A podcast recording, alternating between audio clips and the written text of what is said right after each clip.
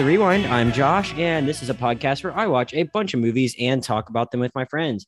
Today's episode is about both licorice pizza and being the Ricardos. And joining me today, as he is always such a welcome presence during this time of the movie season, it's my friend Elijah Howard. Elijah, thanks for being here.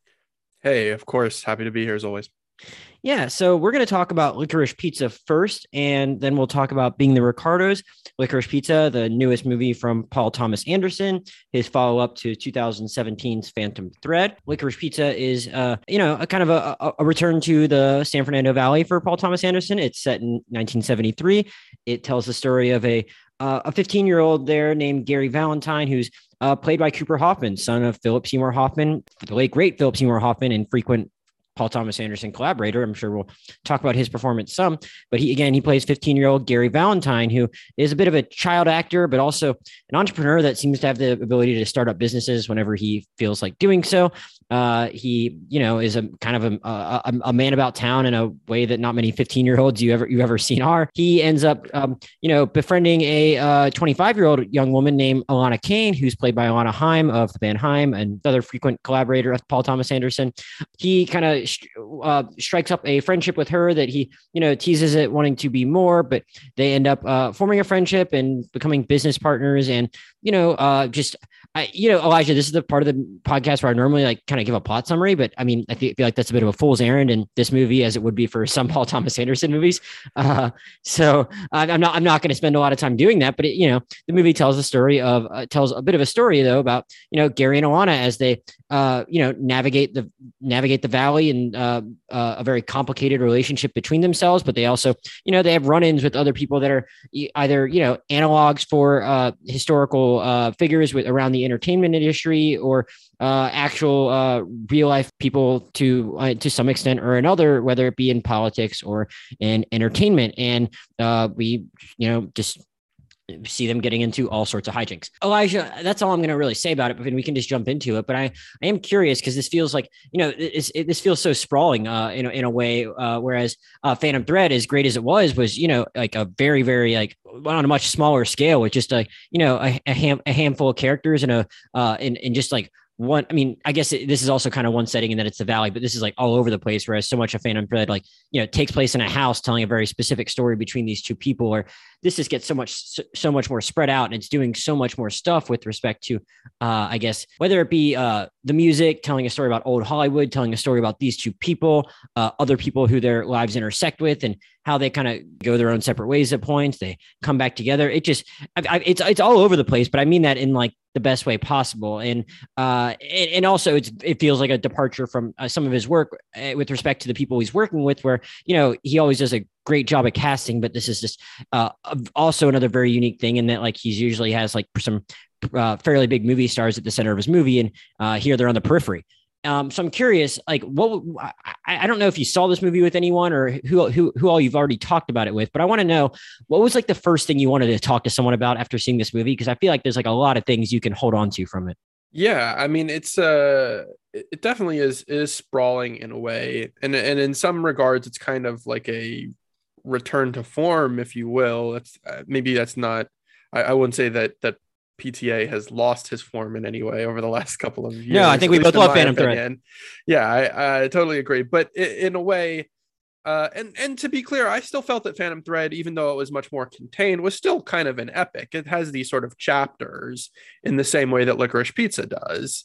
Mm-hmm. But this film reminded me a lot more of Boogie Nights and Magnolia. Yeah, um, you know his earlier films from the '90s. Um, in, in, and, in ways other than being set in that part of California. Correct, exactly. More in terms of kind of the, this the idea of telling a story in like eras, um, and sort of these sort of interwoven moments uh, in people's lives. I think um, I saw I saw this movie by myself, um, but I, I, I remember kind of my immediate feeling walking out was like Ma- Magnolia is Magnolia, for, for lack of a better phrasing, Magnolia was high on cocaine and Licorice Pizza was high on marijuana. Like it's just a completely different vibe mm-hmm. um, than a lot of his previous films. Uh, in a in a good way. It's a it's a very warm and inviting film, and that was kind of my feeling from leaving the movie. Was like, wow, that was just such like a happy movie. Like, it, it, it is. I hadn't even really thought about in those terms, but it is kind of cool to think like, yes, we, we we both acknowledge that he's a great filmmaker, but it's it's kind of funny to take a step back after watching this and be like, wow, like there will be blood came out of this guy's came out of this guy's head, and so did this movie. You know exactly. Yeah, I mean, before this movie, really the closest he had come to making like a truly happy movie would be like maybe Punch Drunk Love. Yeah, and I even that mean, even, like- even that goes to some like kind of like uh, upsetting places. I- yeah some weird and dark stuff happens in in punch drunk love um but that's yeah i mean and that's not to say that he hasn't made like upbeat or energetic films. I mean obviously like i said magnolia is Ma- magnolia is you know magnolia walked so that uncut gems could run in terms of just being like a madcap like very uncomfortable film Boogie Nights kind of in the same way. Uh, you know, there's so much going on in Boogie Nights, but I would not consider the ending of Boogie like I would not I did not walk out of Boogie Nights the first time being like, ah, that was so nice. Like, whereas with this film, yeah, I mean it's it's really the first time he's made a movie that's just through and through is a happy film. And that's not to say that there's not like weird things that happen you know that there's not weird things that happen in this movie there certainly are but yeah my my first immediate reaction was just like ah like that was such a pleasant film Yeah, I, I kind of had that similar overall feeling both as I was watching it and after. It was like, wow, like I, I had first of all, I did have the observation I already kind of like made about the story uh, right when I opened the podcast. I was like, oh well, like yeah, that might not have been like the tightest of pots, but like man, I just I just had such a nice time, and it felt like I was in very good hands, and a guy that just like knew exactly what he wanted to do with like a lot of with like a lot of tools at his disposal, and just kind of like knew where he was putting all the pieces on the chessboard just to like make us have a fun hang. And I like greatly respected that because uh well like I guess you're right. Yeah, like uh Phantom Thread is sprawling in its own way. Like you don't go there, you don't go there for like fun hang, even if there there's actually some funny parts of Phantom Thread too, but it's like, you know, you're also going there to like kind of like uh have some kind of like intense and effed up moments also. And here it's like, man, like I guess things get intense here or there, but like you, you just leave coming out of it with a different feeling. And that's a nice feeling to have. And putting yourself in the uncomfortable situations that maybe you uh, kind of felt as you saw some of the developments in uh Phantom Thread. It's like, oh, like that's a different kind of way that can be nice to get effed up at the movies. And you know, you can appreciate both.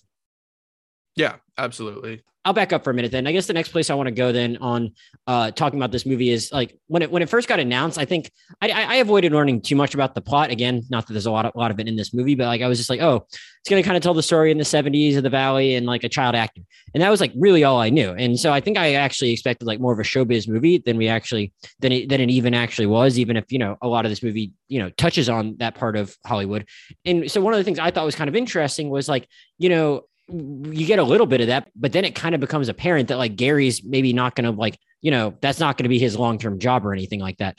And I thought that like that was going to be like almost like a lot of the movie, and it was going to be like more directly involving like the life of a child actor as opposed to a, a child who acted. I, so I'm kind of curious though, because it like it makes a conscious decision though to like, you know, still like, you know, kind of dip a toe in that part of the world throughout. And like there's all these different like, I don't know, connections to old Hollywood. They try and get uh they try and get Alana like he tries to help Alana become an actress. I'm wondering, was that something that really like you appreciated of, in this movie as someone that probably even knows about that time in Hollywood more than me?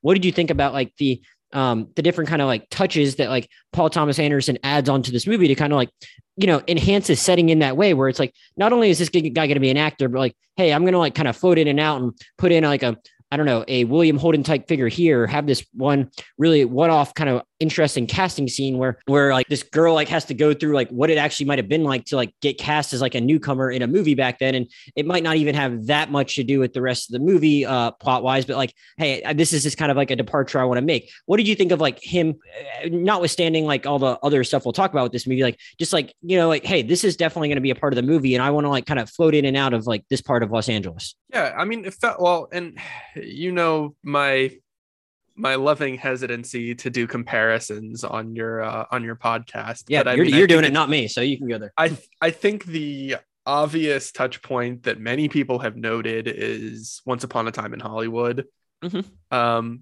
which is a film that I very much disliked I, I, I, Um, I didn't remember that. Okay. because I felt that it was very uh, it was very disingenuous It felt like magazine clippings. Um, it didn't feel. Uh, it, it felt uh, masturbatory, shall we say? Okay. Um, and this film, I feel like, is so much more like textured and loving and, and maybe in a way accurate as a representation of pretty much the same time period and the same place. You know, Hollywood in the uh, you know, late 1960s, early 1970s, kind of through through the end of that era, and where I feel like Once Upon a Time in Hollywood has sort of this like cynical, self-congratulatory energy to it. Uh, Licorice Pizza had a much more reflective and personal and intimate relationship with that time period. It didn't uh, seem so much as kind of needing, feeling like it needed to put its characters into famous situations. Rather, it had these moments that felt ridiculous but believable. Like later in the film, where uh, Sean Penn shows up temporarily for a few minutes to play Jack uh, Holden. Jack Holden, who is definitely not William Holden but uh, William Holden being a, a, famous actor from the 1950s and, and, I, and, I, actually didn't pick up on that in the moment. Like I've seen William Holden movies. I really like most, just about every one of them. I like all of the ones I've seen, but like I didn't know enough of him as like a figure outside of like the movies he was in to like know if I was if that was just a coincidence they named this guy Holden. And once I like heard more people talk about it, I was able to appreciate it in a different way when I went back and watched it again. Yeah, so in that scene, so in in the scene that he appears in the film, he appears as an actor who's producing a movie who scouts Alana Haim's character Alana for the role uh, for a role in the movie and, and seems to have sort of some kind of weird obsession with her that we later uh, sort of develops is because he doesn't really see her as herself. He just sees Grace Kelly. And there is a moment where they're at a, a bar restaurant and uh, Sean Penn's character Jack Holden encounters a a, a hilarious cameo from Tom Waits as a uh, as a kind of washed up director, and the two of them reconnect over a film that they did some time ago, uh, and reenact end up reenacting a stunt from. Mm-hmm. Um, and it's it's such a like a ridiculous scene. All of it. I mean, Tom Waits is gargling, half drunk, uh, you know, director and Sean Penn's brooding, drunken actor, and the whole idea of them recreating a stunt from this movie. But at the same time, it feels so it feels so believable. Like it feels like a story you would hear from the 70s in that time period. Like, oh, there was that one time William Holden got drunk at a bar and reenacted a, a bike stunt from a movie from, you know, 15 years before then. So I mean, it almost sounds like you like you kind of like the idea of just kind of playing with those kind of pieces to recreate a moment like that, as opposed to being like, nope, they were there for the Manson murders, you know? Exactly. Yeah, it felt it. Whereas, whereas Once Upon a Time in Hollywood felt like vain wish fulfillment. To me, this movie felt like magical realism, mm-hmm. uh, like a lot of PTA's movies tend to do. There's a sense of like of the, this blurring of of magic and reality, where it's like you can believe that that maybe happened you know and that's something that he definitely he definitely did before with magnolia which is why i you know immediately went to magnolia after after seeing this movie. That was my first thought. A lot of magnolia is about this idea of kind of like reality meeting this you know place of magic. Yeah and i think there's like a version in this movie that is like probably i don't know takes the child actor thing like way more to the extreme like I was kind of expecting. And I look, I, I trust PTA enough that I would have been there for something like that if he did it. But I didn't actually realize until I was just listening to an interview with him beforehand that like a lot of his ideas for this movie like loosely came from him knowing this guy that was like a, an actual like figure kind of like that, that I guess was Jonathan Demme's producing partner, then Tom Hanks' producing partner, but had mm-hmm. been a, a child actor back in the days who's like who had just been like this own like kind of guy who'd hit a lot of different touch points in uh, in Los Angeles over the years before like you know settling into some kind of career in entertainment, but had you know done some other businesses, and I, I I, think that's a that's a smarter way to go about it. Like I get it, you need to be inspired by something as he was, but you know if he had just been like I I, don't know if someone had like I don't know if in my head I went there or if someone had actually like uh kind of dropped that name out there, but at, at some point I got it in my head that it was going to be like some kind of Ron Howard type of story, and I like just because you know him being a child actor and all. Like, I mean, not that I would have been there for that, but I feel like it would have been a very different way of watching this movie if that was actually kind of what it was, and uh, you would have just like kind of ran into like a lot of different. I don't. I, don't even want to say issues because not to say you could have pulled it off, but like it might not have been as fun of a ride if you like didn't have like the, this kind of like uh, story that felt like could go go anywhere while having like situations that you were like, oh, I mean, could certainly see a couple old uh, old Hollywood farts getting into some kind of hijinks like that. I certainly appreciate how it went there, and it made, it made me kind of when I heard that interview with him, I was more excited to kind of go back and learn more about that guy, and I was glad that like it wasn't just like kind of ripping straight off of like a well known child child actor's life or something. Yeah, totally, and I think that's I mean there is there's a beauty to it, and I I found it to be so uncynical mm-hmm. in terms of you know I I could have seen like you said a movie about a child actor where it really focuses on his career as a child actor. And and again not to bring up magnolia again but that there is a touch point there that is something that he did right? Like there is a character in magnolia who's like a child prodigy whose career slowly gets ruined over the course of the movie. And there's you know an element of loss of innocence but there this is such a different film texturally than anything else he's done. And and I think it was a great idea to base it. So you you mentioned this actor, uh, his name's Gary Goetzman. Mm-hmm. I think that's how it, yep. it's Goetzman, right? Yeah. Yeah. Um, and the thing about Gary Goetzman, right, is you could, without knowing anything about him, you could look at his career and be like, eh, okay, like I guess he's he's sort of famous. Like if you thought about it in terms of like the promise that he supposedly showed as like a child actor, you know, being on Yours, Mine, and Ours, uh, or be, being in rather in Yours, Mine, and Ours as a kid, um, and and just sort of, you know, how how that ended up really more so turning into him just being a producer. You could walk away from it and think, well, wasn't he kind of a failure? But I think that's what this movie's really about is it's not like you can't judge people on that and that's what i thought was so like so wonderfully uncynical about this right you know, is like i've so i've actually i've never seen yours mine and ours and i didn't even make the connection until you just mentioned it and i put it up my computer. Like i, I didn't realize that was like a lucille ball movie and that i guess that was supposed to be some sort of lucille ball type figure in the movie and that we're going to be talking about a lucille ball movie right after this. Like i i when i when, when i invited you to talk about being the ricardos after we'd already agreed to do this i hadn't even made that made that connection in my head which is which is uh which is kind of funny though I think it's one other thing that's worth noting that'll give us a um, that'll allow us for the opportunity to talk about these characters is I think it's interesting that like uh in so much as if this had just been the story of like a child actor going all along, I feel like that would I that would almost give you like an easier uh more to hold on to with a character and probably would even ask less of an actor than if you're uh going in the direction that PTA goes in with this, where it's like you have to buy this kid as someone that's like not only like charming enough to like be a child actor in like B movies, but also like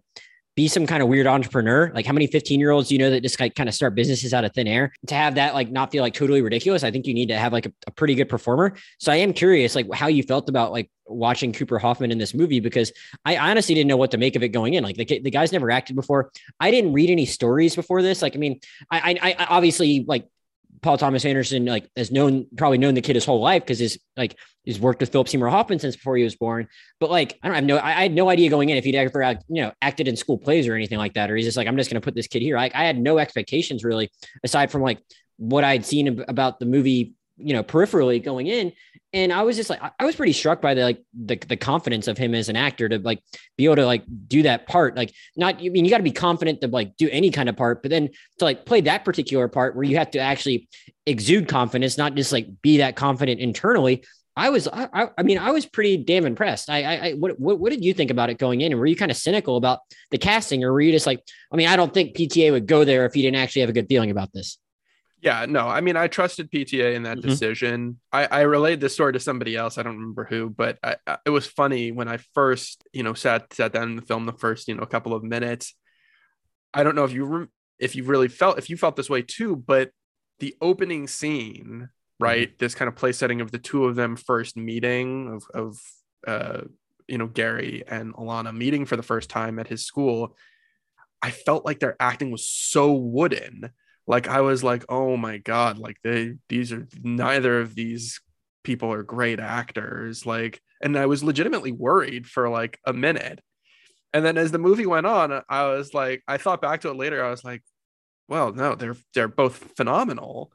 um, and it totally made sense then at that point that I was like, oh, you know, like it it was the point, right? It was like their first meeting was so like was well, so awkward in it, it, does like, drop you in in a weird way. I don't think I totally picked up on it at first. Like I knew she was not of high school age because of like uh because of like the the age gap conversation that surrounded the film a little bit. So I I knew that, but like I didn't I don't think I totally clicked what was going on in the first place. Just like that they're at some kind of headshot thing and like it was at a school too. I'm like, what exactly is her job? I I, I didn't totally grasp like, oh, her job is like photographer's assistant. Like I didn't I was still getting my bearings in that scene a little bit, though it did have a different vibe a little bit, but I was more just like I I I, I kind of get what you're saying though, and that it, it felt a little different from like the rest of the film, but at the same time, I think it was more just like someone probably would act a little differently if you're just like when you meet a, a, a kid like that that is, presents so differently than most 15 year olds do. So uh, ultimately it kind of like made sense to me in hindsight but like i did have I, I i wasn't really sure how to feel about that scene the first time i saw the movie. I i, I would certainly agree with that. Yeah but i will say of course by the end of the film i mean cooper hoffman was just absolutely phenomenal. He has that that physicality that Mike McMahon. If there's ever been a case for the theory that like acting talent is genetic, right? Like there's a scene in the movie. It's a really innocuous scene where it's like a scene where he goes in to do some line readings for a commercial, uh, like to audition for a commercial, and they have him like putting on uh, like a jacket, like a, a sports coat, yeah, and a vest, and kind of like flipping it around and doing all these things, and it's so it's so weirdly awkward, but it was like a weird out of body experience because physically he was the same as his dad. Like he was he he had that exact same physicality as his dad. Um and it was really it was it was it was almost creepy in a way but it was so it was really impressive. The, scene um, that the scene that struck me um that i like i even had to take a note of yesterday when i was watching it was like there's like a scene where he during the oil shortage part of the movie where i, I think they're just like I, I, think it's like it's right before they like I think it's before they load up that truck to Jon Peters' house, but he's just like walking through the streets where all these cars are pulled over and he like yells something at someone and he like made me think that like he knew the guy and I couldn't even really make out the line, but he just did it with like uh s- such a sense of like I'm like the man on the street and I just like can kind of like uh, t- I can talk to anyone. And like for some reason, it was very strange. It was just like a moment where I couldn't even like tell what the line reading was because like between the music and all the sounds of all these cars outside. But I was like, oh man, like this kid, this kid just like he just walking around like he owns the movie and he's never been in a movie before. And I mean, it just it, it just seems like in, in such in lesser hands of a lesser filmmaker like that, it would just like it would just be a freaking disaster if you just like cast someone that had never acted before when so much of the movie like rests on his shoulders. And I mean, I I, I don't want to drone on too long about him and make it seem like uh um, Alana Haim's contributions were any less than his. That was just like kind of where my mind went first because uh, he's kind of like that. That that that was where my head went first with respect to like the show business part of this movie. But like she ultimately factors into that too. So I am curious. Um, yeah. One, uh, what did you think of her performance, and ultimately, like, what did you think of the way he like wrote that relationship? Because it's like such a like a it's like such a complex, different kind of relationship. And, and we kind of mentioned it was like use that term return to form earlier, but it does also feel like of a piece with Phantom Thread, and that it's a second straight movie that like relies so heavily on like a uh, just like a, a very like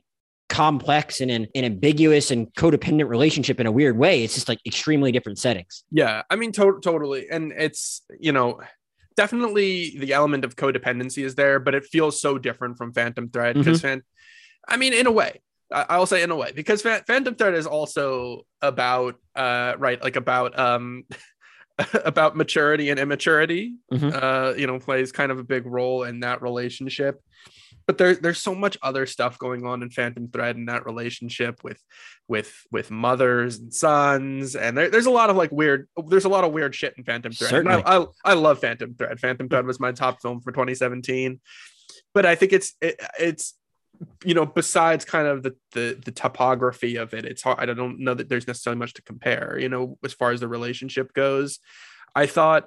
Uh, I thought Alana, for you know, get it out of the way. I thought Alana Haim was stellar again, you know, I I don't know no previous acting experience except for I think she she was in documentary now, I think at one point playing herself though. Mm.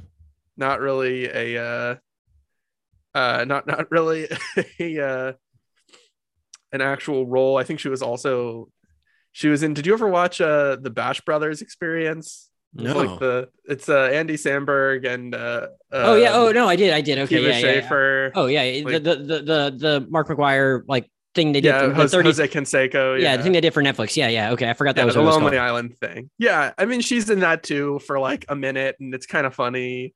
But I, I I would say again, by and large, not an actor. Mm-hmm. Um, and nevertheless, just so natural. And and again, you could make the argument for sure that just like probably like like Cooper Hoffman, right? Like PTA has been friends with the Haim sisters for like probably close to 10 years now. Like, I mean, he's he was directing music videos for them way back when.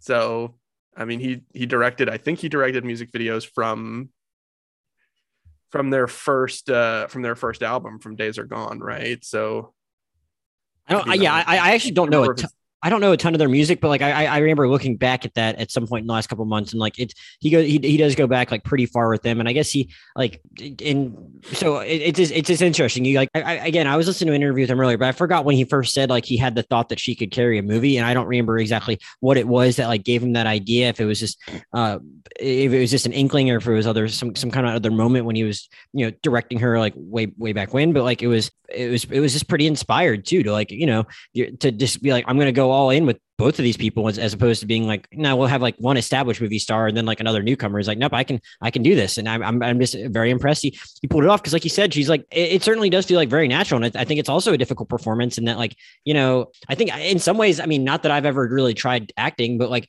i feel like in some ways it might be harder to like tr- try and act immaturely than to like be a younger person acting mature as great as i think like uh cooper hoffman was. And i think the, part of the brilliance of the cooper hoffman performance is that he's like putting on the airs of being like well beyond his years but that he has like you know you see cracks when he's like oh no he actually still is a kid. Whereas here it's like no like you got to buy that like she's a 15 year old that like you got to buy that she would just want to hang out with no you got to buy that she's a 25 year old that would want to that would uh, conceivably want to be hanging out with these 15 year olds which which is which I, I think a lot goes into like creating that uh, character that would, you know, is clearly like bored and really not sure of what she wants in life, but is like, sure, I'll spend my time doing this. Yeah, and and I will also say, you know, there is definitely an element, right, of kind of the trading of places, and Cooper Hoffman's character Gary being sort of the more mature one, and um, and and Alana being sort of the less mature one. But um, what comes with that is sort of a difference in how you have to physically be an actor.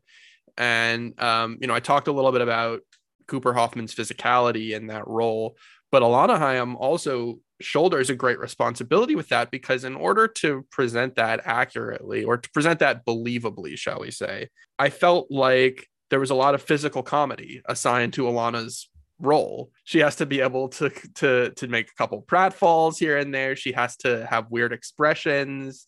She has to walk strangely sometimes. Like there's there's And several a lot, and a lot of running the whole movie. a lot of a lot of running yeah. Um but just she has to uh, and that's that does not come naturally. I mean i think a lot of people are so familiar with physical comedy because it's sort of the bedrock of like american comedy and film like you know buster keaton. Like that is what we think of when we think of american comedy uh historically speaking.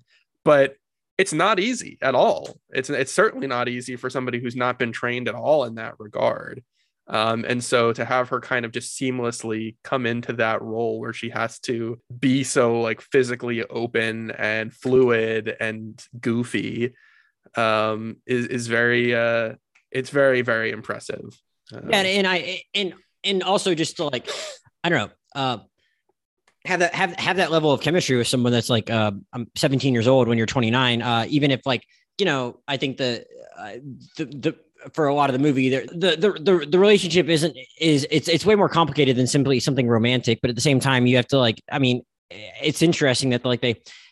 Uh, I mean, I, I honestly don't even know how to describe it. Like, I mean, I was I was certainly fascinated by it, and it's like you know, I think they I think they both like have some kind of connection because at some point they're both I don't know they're both they're both searching for something and they find uh, something in each other where like they they obviously like being around each other and uh, working together in whatever professional capacity this is whatever kind of I don't know whatever waterbed business this is, and uh, it, it's it's it's it's it's it's interesting. I feel like they both find that they give each other purpose, but at the same time, there's like I don't know, like there there's like uh, bubbling resentment in a way that like isn't necessarily derived from something romantic as the movie goes on, but more just like oh like uh, jealousy in that they see, they both see opportunities where the other might be okay without them, and so much so that you know kind of cut, cuts right to the core when Gary makes some kind of comment like you'd still be uh, taking pictures at high schools if it wasn't for me. But like, you know, he, he sees her like, you know, uh, possibly having some success in politics and she sees him like, you know, being able to like run the business and socialize with his other friends and be happy doing that without her. And it just, it just like stirs up feelings in both of them.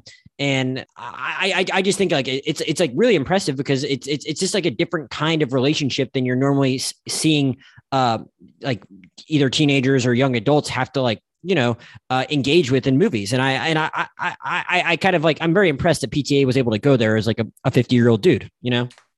Yeah i think you know I, I, there's there's definitely a tendency in movies that talk about you know uh kind of uh, you know romantic movies romantic dramas or comedies that talk about relationships between older and younger people. Mm-hmm. there's a tendency to place all of the uh, you know, characteristics on one side of the spectrum, right? Where it's like the older person is both older and wiser and smarter and more emotionally developed, and the younger person is less mature, less emotionally developed, less world weary, but probably more, you know, sprightly or whatever. And that's where the relationship comes into play. And I mean, that's like that's the basic basis for every like manic pixie dream girl film ever, right? Is like the guy is like stoic and mature and older, and the the lady is younger and more free spirited.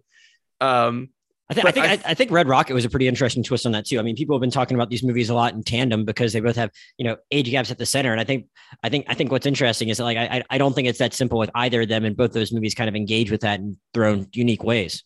Right, and I think in in regards to Licorice Pizza, right, Alana is older and more. She's more experienced you know mm-hmm. and i think that you know that, that element probably goes without saying right uh, you you get the feeling that she's you know been around a bit um in in terms of relationships but she's not as savvy or as world weary as Gary is and she's probably and she's probably encountered some guys like Gary before that just being around Hollywood that think they're that that, that are pretty high on their own supply Right, of course. And and we even see that within the film that there is sort of this incessant stream of people who are constantly showing this kind of confident interest in uh in, in Alana. And we we can talk about kind of that because there's a whole other dynamics there that I just love. But um what what I really liked is that they're both immature in different ways mm-hmm. and the movie makes no bones about that it doesn't it doesn't try to hide or glorify one of like you know it doesn't try to like hide those traits or glorify one of them as being better than the other. They're both immature in in different ways. You know uh they're they're both immature in that they don't really tr- necessarily trust the other one uh completely whether it's Gary doesn't trust Alana not to run off with you know another guy and Alana doesn't trust Gary not to not to forget about her. Uh you know and that's kind of the central conflict, if you will, of the film. So right? did you buy, did you buy in the first place that she would like show up to that restaurant in that first scene? Like, did you like did you do you like oh I kind of get why this character would be like even if she's not physically attracted, why she would be like intrigued by a guy like this enough to like you know show up there in the first place when it's when he's when he she finds out he's ten years younger than her. Of course, yeah. yeah. Especially, you know, and this is another, you know, I don't know how much we really want to dive into kind of the discourse surrounding this film, mm-hmm. But I think a lot of people have been trying to view this film through the lens of of the way that the world is now. And I do not know many 25 year olds now who would go, you know, out with a 15 year old, you know, would go out to a date with a 15 year old. But that's because we're a different generation now. I don't think millennials think that same way. And I don't think Gen Zers think that same way.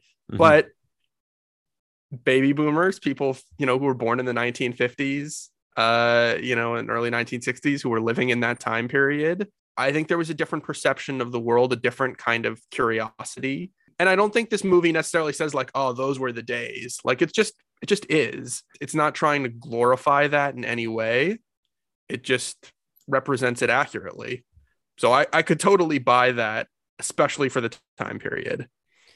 Yeah, you kind of mentioned the, the, the different the different types of guys that like confidently approach uh, Alana. So that gives me the chance to ask you about all these other types of cameos that show up in the movie. For I don't I don't know if there's that much to say about like the the earlier part of it, uh, but like I was I was I, I really I don't know why, but I smiled a lot when I show when I saw um uh Skyler Gisondo show up as Lance because uh, I mean I I really like that guy. I mean, and not that I've seen him in a, in a, in a ton of stuff, but he um he was he was uh, great and Booksmart and was I mean does what's asked of him in Righteous Gemstones, but this is just very different. It was cool to see him like ident- uh, PTA identify him as someone that could like kind of play this cool suave child actor, and I I certainly like that. And um, I, but like but there's that, but there's also like you know these older guys that they come into contact with earlier in their film. Um, and I mean, those guys serve purposes beyond just being someone that like sees her as someone to potentially um, as a romantic interest. But I mean, that is kind of how a lot of these guys are brought in the movie, whether it be uh, Sean Penn or the way Jon Peters ultimately tries to like kind of get at her. Um, were there any? Was there any particular cameo that you like got the biggest kick out of though? I think John C. Reilly appearing as Fred Gwynne, Fred Gwynne for approximately ten seconds was absolutely hilarious. Was it ten seconds? Um, I thought it was more like a split second. Uh, he wait, yeah, I mean, really, he's literally in in a, in a panning shot across a right. It's, he, he's he's the he's the Herman Munster type figure as they walk into the teen fair, correct? He, he is supposed to be. I think he is supposed to be Fred Gwynne. Like yeah. he is. He's supposed to be playing Fred Gwynne. I mean, that was that was just. I thought that was really funny. Uh, that, that was a great way for uh, um, for uh, and to collaborate again for, for PTA to yeah slide in one of the guys that he really likes. Um, but no, I mean, I, for me, probably. I mean, I'm a huge Tom Waits fan, mm-hmm. musically mm-hmm. speaking. So to have him come in and play I think he's supposed to, he's, he's supposed to be playing Mark Robson. I mean, they you know explicitly saying he's supposed to be Mark Robson. Obviously, they give him a different name, but Mark Robson was the director who uh, made the film Bridge, the Bridges at Toko-Ri, which has William Holden and Grace Kelly, and that's the uh, that's the film that they reference in the that scene. But he also uh, he also directed Valley of the Dolls. He was just a really weird guy uh had like a heart attack like while shooting a movie in the 1970s and died. Very much i would say an accurate portrayal of our mark robson uh, in this movie. It's actually never i actually like a, never heard of the bridges at Toko-Ri it's funny that he did that william did that and the bridge on the river kwai which i have seen but that's funny he did those within three years of each other. William holden was in both. Yeah mark robson did not direct yeah yeah yeah yeah, that's, yeah, that's, yeah that's i meant. William holden was in both yeah.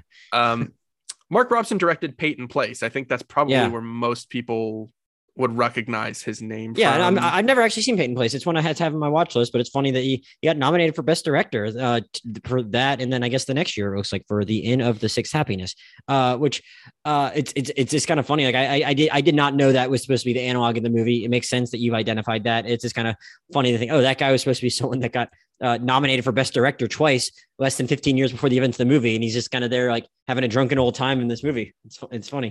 Yeah, and I mean Mark Robson is was was a controversial figure. I mean he somewhat infamously was the uh, I believe the the RKO uh, editor who carried out the cuts on Magnificent Ambersons, Orson oh. Welles' film, and, and basically destroyed it for a very long time that was that was Mark one of Mark Robson's early jobs in the 1940s. Was I think I, I think I, I think I watched the Magnificent Ambersons like uh or no no I guess I think I did that. Never mind. I think I might have done that after we uh talked about uh other side of the wind. But like so whatever version's out there now is like like the right version, I guess.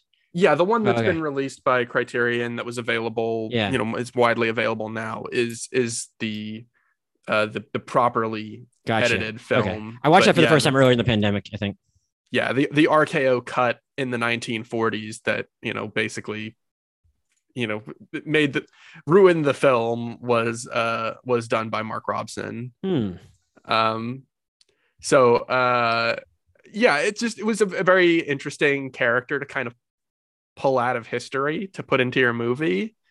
But again, it makes so much sense in a way that is that that feels real, right? Because it's the kind of person who if you were growing up in the valley in the 1970s early 1970s it's realistically the kind of famous person that you would run into at a bar mm. you would probably not run into Charles Manson or Sharon Tate or you know or or any one of those people but you could theoretically run into Mark Robson like it feels realistic and it, it even though it was somewhat of a caricature thanks to Tom Waits's you know drunken wailing uh it's still it still felt it felt so so like I said textured and just and and and uh tied to reality. Yeah. You know, I had a really fun time with this movie and I was having a fun time and then like I guess we're like, you know, an hour and 15 minutes in, I'm like, I'm really enjoying this. I'm like, oh shit, there's like a still a Bradley Cooper performance coming that I've heard is like pretty fun. Cause like I, I think I, I, had talked to um or I talked to our friend Ben Lubin about the movie. He had seen it well before I did. And uh I well, I talked to him about Nightmare Alley and like he kind of like hinted at the fact that he actually really liked Bradley Cooper in this movie. So it's kind of a treat for me to like be sitting in this movie knowing there was like uh, knowing I had enjoyed the first hour and 20 minutes or so, and yet I still had this uh, interesting Bradley Cooper performance that was still yet to come.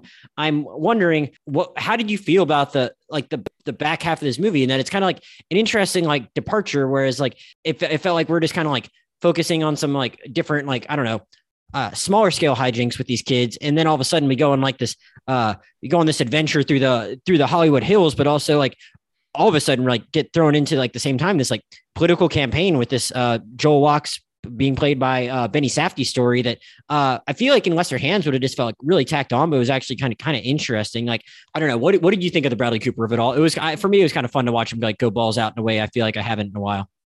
Oh yeah, I mean it's it's great when when he gets to play truly maniacal, insane characters. Mm-hmm. So playing this sort of deranged version of Jon Peters, who I've heard was is kind of crazy, but you know. what's, what's also funny is that like I apparently like PTA like like fully got his permission to do everything he did with that character, which is cool. Jon Peters' permission, that is. But also, I guess he might be friends with Bradley Cooper because he was like a producer on A Star Is Born, like both the new one and also the one with Barbara mm-hmm. Streisand, who, as the yeah, movie the makes clear, uh, like was his partner at the time, and like uh, some funny moments in the way he uh, talks about that and all that. I don't know, like it, it seems like it's, a, but like it seems like kind of gets at what you're talking about, whereas like uh that's like kind of the level of celebrity you could like end up randomly encountering in some way, you know, uh, just like a guy like who dated someone super famous and was just kind of like around in the movies or whatever. And we're going to make the most out of like uh, utilizing what we know about this guy and like to making it as like bizarre and hilarious as we can.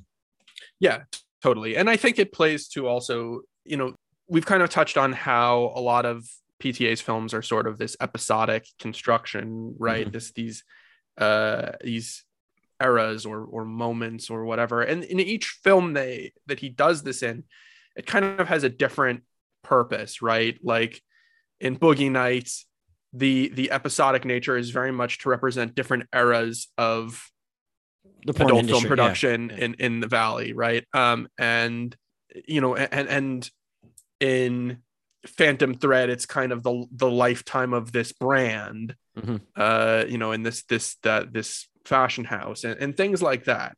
Whereas in this movie, to me, these episodes really felt like episodes and, and not in a distracting way. This is not the kind of movie that I'm going to get up from and say, man, that should have been a TV show.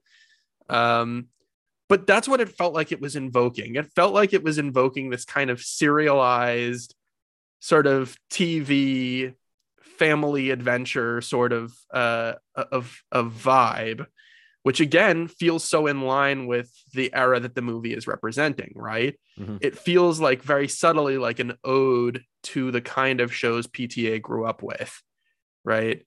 He grew up watching a lot of movies, but he also grew up, you know, his dad was a uh, was, voice actor.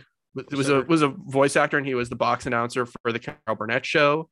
And to me, that's what a lot of this movie feels like. Is just kind of like these these episodes, if you will, sort of played out in sequence. And there's these jumps, and some of the episodes are more intense than others. Some of them are just kind of about character building and about building these relationships. But the back half of the film is definitely is definitely some of the weirder moments. You have the kind of the this scenario with Bradley Cooper's character where it's like a it's like hijinks and then you know it's like they're actually in severe danger probably but you know i don't know if anyone could actually drive a truck that successfully backwards through the hollywood hills but I think that's one of like the more inspired visual bits of filmmaking I've seen in some time, and it was pretty. It, I, I, I'm pretty happy they went there anyway. Like you said, it's. Uh, I, I shoot. I don't. I, I don't think that's necessarily. Um.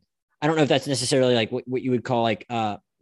Is is I don't is something like that truck thing what you would call magical realism, or is it more just like movie magic, and you're just happy that went there because it's just fun to watch? I don't know. It didn't feel souped up with any kind of CGI type stuff or anything, and it's like, oh, this is just a funny little action sequence. Yeah. No, I would. I would say it's it's not quite magical realism. To me, magical realism is, uh, you know, is something magic or totally unbelievable invading a real space, right? Yeah. Um, that scene is more it's magical realism kind of in a way where it's sort of like this slapstick moment sort of sandwiched into a much more serious section of the film. Mm-hmm.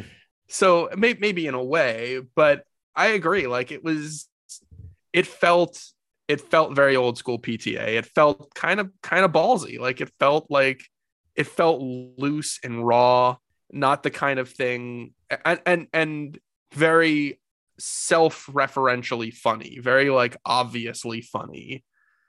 But it was like it didn't it, that didn't detract from it. Like the fact that the movie clearly knew that that part was funny did not make me like not want to laugh at it. Like it it it felt ridiculous but also kind of like here like you can laugh at this. That's okay. Like and I did. Like it was yeah. funny. It was a funny scene. Yeah, and I guess I, I get I guess the last thing I'm curious to uh ask you about is, I mean, well, I guess, but aside from the very ending, and um, I want to give you a chance, as I usually do, to kind of praise any uh, actual filmmaking techniques, because I mean, PTA is his own cinematographer, and you know, does a lot of cool stuff.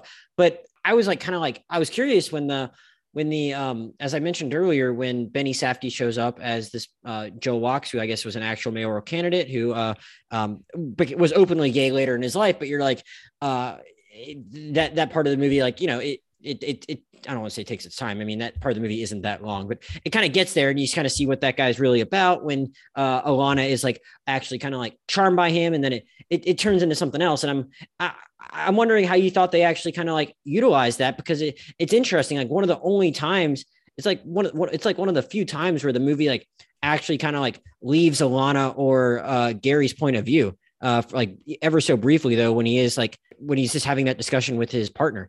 And I'm wondering what you thought of like him kind of like uh, going there with the story, which I mean, I think the movie would be fine without it, but I I, I thought it like actually kind of like uh, pulled it off and, and expanded the world in an interesting way. Yeah, I mean, again, texturally, just really a great way to kind of develop the time mm-hmm. um, in the in the place. Um, you know, we're we're talking about an era of politics uh, around the time of Harvey Milk, you know, who uh, famously for the audience who's not, not familiar was a so, yeah right who hasn't seen the movie Milk was a uh, Sean Penn of, was a was a politician in San Francisco who uh, was openly gay. He was the first openly gay uh, elected public official in California, um, and he was assassinated in 1978. So shortly after the frame uh, of which this movie takes place, and you know like again it's sort of one of these longitudinal connections right? Where it helps to develop the time and it's not somebody super famous that the movie's reaching for. I don't think most people know who Joel Wachs was but it, it, it's it definitely helps to build that that feeling of place without being ridiculous or or outlandish. And you know i i thought you know, kind of getting back to what I mentioned earlier, too, this idea of this kind of parade of men that all become part of Alana's life. To me, in terms of in the narrative and where it was going, like each one of these different men who comes into Alana's life kind of represents an escape for her in a way. She's they're they're all opportunities for her to break out of this fantasy with with Gary and kind of get to the real world. Like here's all these grown up men, right, who are more mature or, you know, uh, seem to be more normal, if you will, than Gary. But each one sort of slowly falls apart as a as it becomes clear that they're they don't see Alana for who she really is, where Gary really does. Alana sees or Gary sees Alana as she is, whereas all these other guys see Alana as they want her to be and it's and it's different and tragic for each one right um lance lance wants a mature grown-up woman Mhm. that's not really what alana is alana is not like a, a tame adult woman Yeah, she, she, Uh, can't, she can't even handle the fact that he has a, a religious set of beliefs that he is uh, going to stick to. right exactly and uh you know jack holden doesn't see alana he sees grace kelly he mhm. sees a you know a young woman who can bring him back to his glory days and there's there's this tragedy to it right with Joel Wachs where I, I don't necessarily get the sense that that Joel necessarily sees Alana this way, but it's convenient this idea of having and you know having Alana around, right? This dedicated woman who can make him look like he is not who he is. And so there there's it that you know goes to show first of all that this movie isn't without its emotional you know arcs. That's just because this movie was like happy and warm doesn't mean that there isn't complexity to it. But I um I really did like that last one because it was it's probably the most like real and down to earth and again just non-judgmental in a way, you know. Uh I loved the the the interaction between Alana and the man who's implied to be Joel Wachs's boyfriend in in secret. Mhm. Um I forget what the character's name is. Yeah, it's hard. It's actually hard to look Uh, up. It's actually hard to look up characters' names. here. Matthew, I think, is the character's name, but played by Joseph Cross. Mhm. Yeah, and uh, they have a conversation after Alana takes Matthew home, and it's really brief. And I think it ends with them being like saying something like, "God, men are so men are so fucking ridiculous," and it's it's somewhat it's somewhat of a goofy line but it felt so like earnest. It was like they're again just very non-judgmental. Like that's what they're both feeling in that moment. You know they're both feeling kind of heartbroken for different reasons right? Alana's heartbroken because she's realizing that she's not going to get love from Joel Wachs. Like she's not going to become his boyfriend. And matthew's realizing that the same exact thing really. But it, it felt so uh so earnest and so kind of down to earth. And and uh it was really um really sweet in a Yeah. way even if it's not the happiest moment yeah, Benny Safdie also making some fun acting moves. I mean, I you know I like the movies that he makes uh, with his brother, but you know he's gonna he was in uh, Pieces of a Woman in like a small part, and then he's gonna be in the he's gonna be in the new uh, Kelly Fremon Craig movie with based off the Judy Blume book, and then he's gonna be in the new Nolan movie. Uh, so it's kind of funny that he's like kind of branching out in that way, and I I, I thought he was like really good here and made the most of a uh, of a fairly small part. Um, yeah he's also going to be in the obi-wan kenobi uh, streaming series on Oh, I- disney plus I'd forgotten about that. Yeah, very interesting. Uh, hopefully, hopefully, like he doesn't get too busy with that because I want him and his brother to, you know, make another movie soon.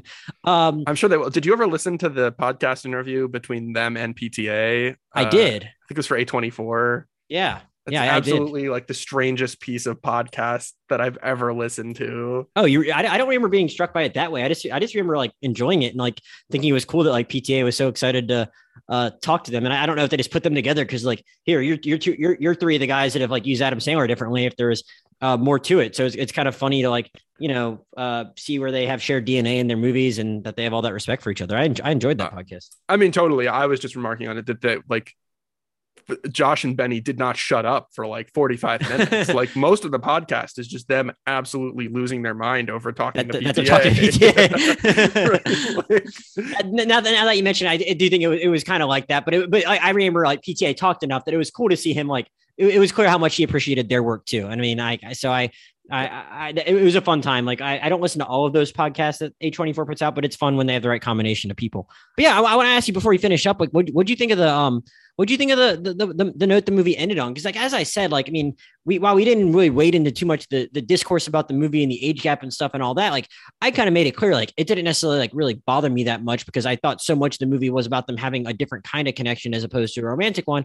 Uh, but the movie kind of ends on them like at least realizing like in that moment they like they they they really like they really need each other. They want to be together, but I don't know if you even are supposed to like read too much into that kiss. So how did you think about like how they ultimately kind of came together in the end? Yeah, I mean the kiss is dramatic. The kiss is, uh, you know, PTA loves that. Like that's that was a thing in Punch Drunk Love, and that's you know he spoke about that I think on the Marc Maron podcast uh, like ten years ago now. But like, um, you know, just talk talking about you know kind of the the imagery of classic romance films.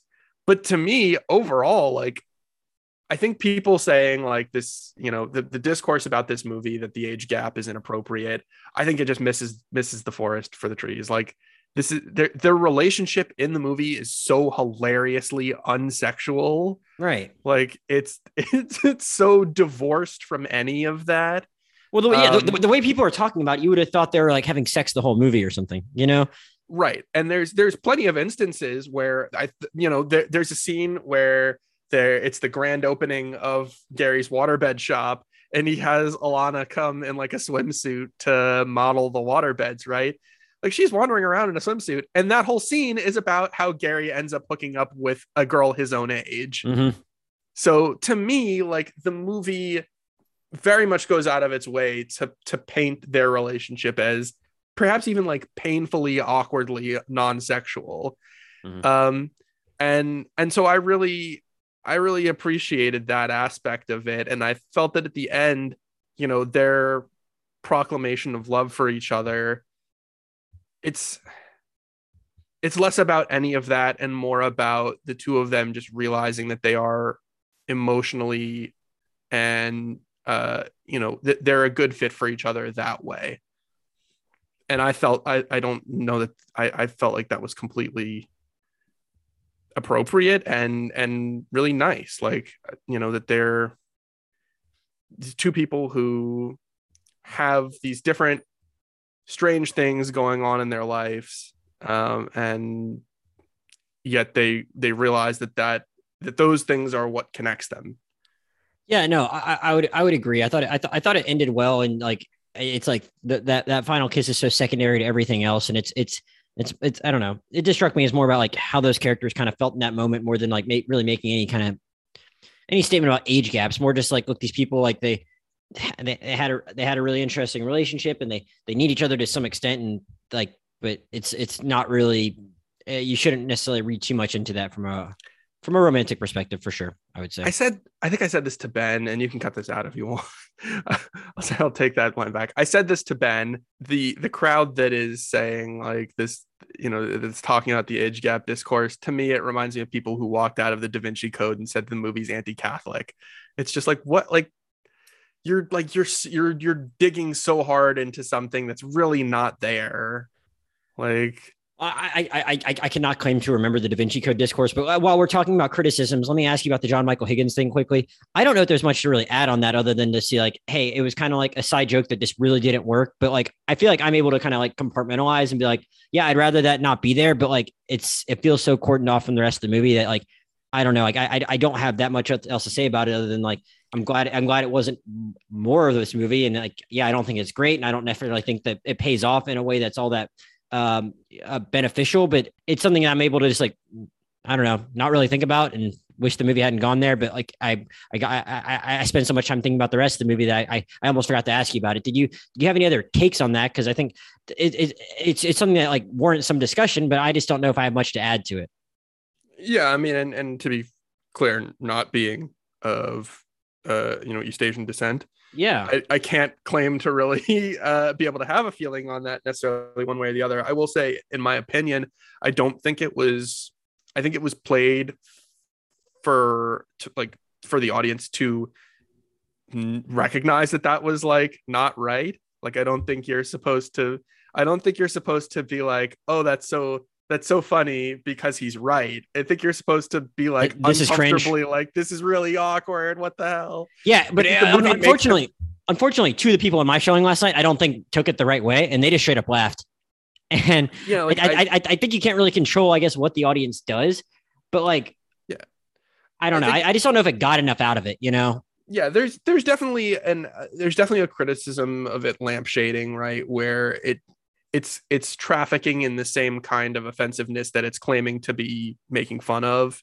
But I, I would also say that again, I compare it to a movie like uh, Once Upon a Time in Hollywood, right, where that movie completely uh planes out all like bad things about the time period and the place uh and and goes so far as to have that really ridiculous and strange scene with Bruce Lee.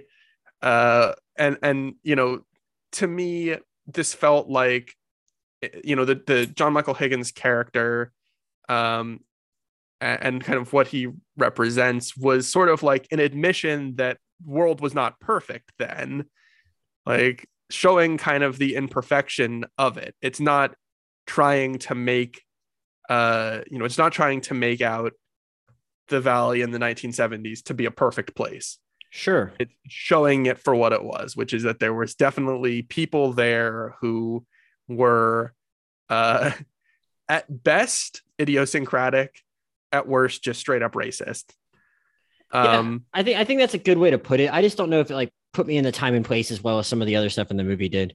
You know. Sure, sure. and Um, I, I, I, you know, that's why it's. I had, I, you know, I, I had a few qualms with the movie, and that was one of them. That's why it's not my top film of the year. But you know, we'll Hmm. talk, we'll talk about that in a couple of weeks. I think. Sure. Um, I guess the last thing I'll ask because we gotta we, we gotta move to being the Ricardos. We've done over an hour on this, but I Oh God. we, we we already talked about the vibe, and I'm so I hadn't really given you that much of a chance to talk about the the rest of the filmmaking in this movie. I mean, I don't know if there's a whole lot to say other than the fact that like PTA knows his uh, music and needle drops pretty well. There's a lot of like stuff that really works in that regard. It's no shock that he knows how to like, I mean, shoot the valley. But did you have anything you wanted to say just about uh, any of his particular uh, filmmaking flourishes that we didn't touch on? Not really. You know, I thought, uh, I thought it was just really, really beautiful film. Obviously, you know, at this point, PTA has has learned enough from Robert Elswit and from other people in his careers that he can, you know, I think he shared the the cinematography credit with somebody else um, for this movie. Yeah. but you know by and large i think he knows how to lens a film now and Mhm. shooting it on 35 millimeter was a great choice. You know i think people were upset that he didn't do it 70 millimeter because he's kind of done that for like he did that for phantom thread and uh, the master right? And it's like "Ah, i don't think this was a place where we needed it. I think 35 millimeter kind of captures the the celluloidness of it all. I also just loved the i love the production design. Admittedly a lot of San Fernando Valley still looks like that, you know. It's you know kind of trapped in the golden age. I do, I Um, do, I did appreciate some of the like goofiness of like that, uh, of like that teen fair or stuff like that. Like, like it's like okay, you got you got a lot of attention to detail there. That's pretty funny. Yeah, but like for example, Tail of the Cock and Van Nuys Golf Course, Mm, um, uh, like those do not exist in the same way that they did when this film took place. Right. So like Tail of the Cock was completely constructed from photos Hmm. and from reference material. Um, so that was really impressive to me. And just other cool little flourishes, like you know, like the the the mansion that is stands in for Jon Peters' house, yeah, previously owned by Lyle Waggoner, who was a, a member of the Carol Burnett show and a friend of the family for Paul Thomas Anderson. Hmm. So to me, it's very it seems very believable that like PTA would just know that this house exists and be like, oh, I want to like we should go use Lyle's old house, like up in the hill. like um it felt very personal. And and then, you know, those are not the kind like I was not sitting there watching the movie being like, oh, that's Lyle Waggoner's house. Like um I you know, it's something I read afterwards, but it just kind of makes it feel all the more uh again, the word I keep coming back to is just like textured and uh, and rich and and personal. And yeah, the music, I mean, you can always count on PTA to have excellent, excellent needle drops that are not anything you would think about for necessarily for those scenes. Like the, the most famous song on the soundtrack, right, is probably "Life on Mars." Like, Hmm. uh, you know, there's there's other songs by famous people, but it's a great soundtrack that just doesn't necessarily ever like stick to one place or one person or one famous band or anything like it just it feels very much like this is what's playing on the radio and again feels very real and very textured so Yeah, well, I think it's I think I think it's a pretty good note to end on because, like, you know, again, so much of this movie is the is the vibe and feel, and I, th- I feel like you really got that right, and it made it just such a such a really good experience as we talked about. So I think we'll now move to Being the Ricardos, uh, which is the newest movie from, uh, I guess, Amazon Studios, and also Aaron Sorkin, who's now, you know, directed the third straight of the movies he's written.